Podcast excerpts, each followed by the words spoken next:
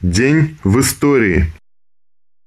10 июля 1890 года родилась Вера Михайловна Инбер, советская писательница, поэт. Среди лучших стихов о Владимире Ильиче Ленине ее знаменитые «Пять ночей и дней». В годы Великой Отечественной войны была среди защитников блокадного Ленинграда и отразила их героический подвиг в своих стихах и поэмах. Лауреат Сталинской премии.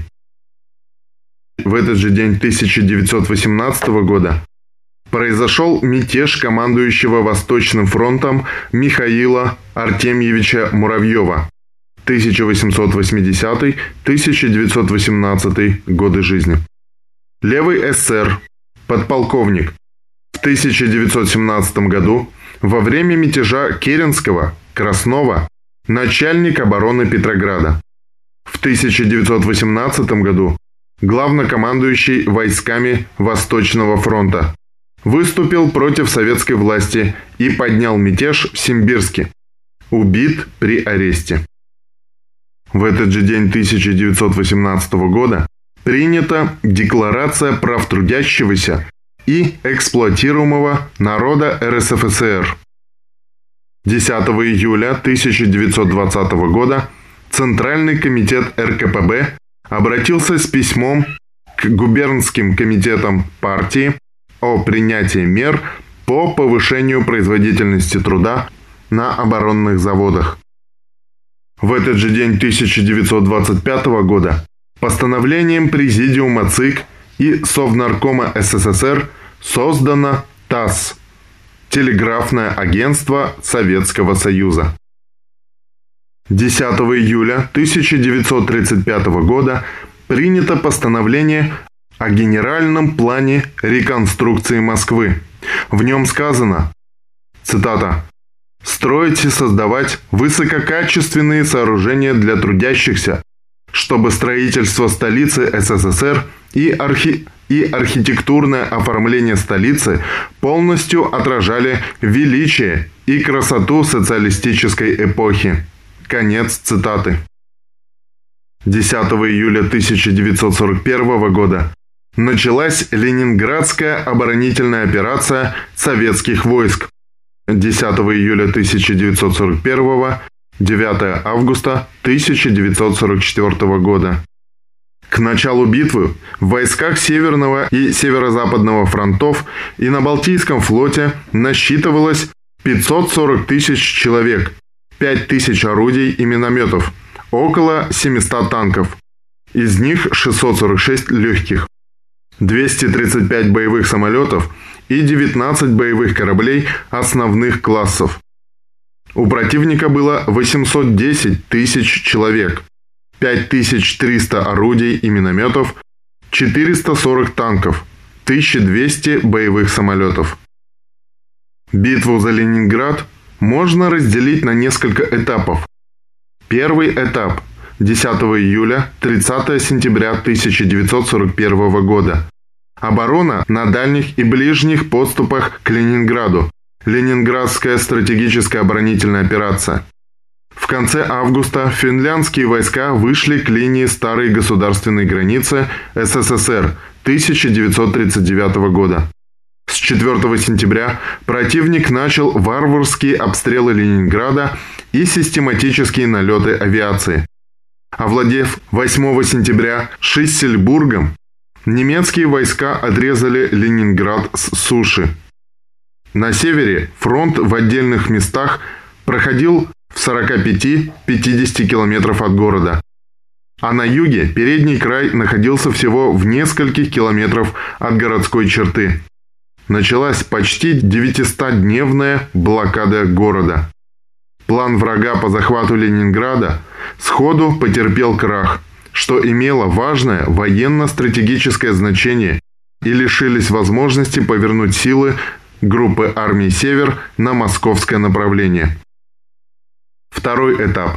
Октябрь 1941, 12 января 1943. Оборонительные боевые действия советских войск. Блокада города Ленинграда. Советскими войсками неоднократно предпринимались попытки снятия блокады города. В ноябре-декабре 1941 года были проведены Тихвинская оборонительная и наступательная операция. В 1942 году в январе-апреле Любанская и в августе-октябре Синявинская операции. Успеха они не имели. Однако эти активные действия советских войск сорвали готовившийся новый штурм города. С моря Ленинград прикрывал Балтийский флот. Третий этап. 1943 год. Боевые действия советских войск. Прорыв блокады Ленинграда. В январе 1943 года под Ленинградом была проведена стратегическая наступательная операция «Искра». 12 января 1943 года соединение 67-й армии Ленинградского фронта, 2-й ударной и части сил 8-й армии Волховского фронта при поддержке 13-й и 14-й воздушных армий, авиации дальнего действия, артиллерии и авиации Балтийского флота нанесли встречные удары на узком выступе между Шлиссельбургом и Синявином. 18 января войска фронтов соединились. Был освобожден Шлиссельбург. Южнее Ладожского озера образовался коридор шириной 8-11 километров. По южному берегу Ладоги за 18 дней была построена железная дорога протяженностью 36 километров. По ней шли поезда в Ленинград. Четвертый этап. Январь-февраль 1944 года. Наступление советских войск на северо-западном направлении. Полное снятие блокады Ленинграда. Окончательным разгромом немецко-фашистских войск под Ленинградом и полное снятие блокады города произошло в начале 1944 года. 12 февраля советские войска во взаимодействии с партизанами овладели городом Луга. 15 февраля Волховский фронт был расформирован, и войска Ленинградского и 2-го Балтийского фронтов, продолжая преследовать противника, к исходу 1 марта вышли к границе Латвийской ССР.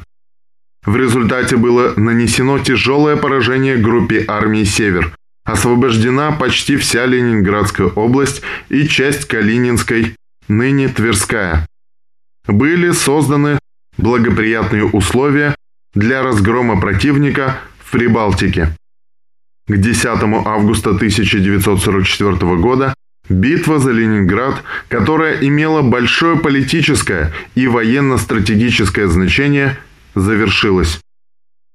10 июля 1941 года началось Смоленское сражение.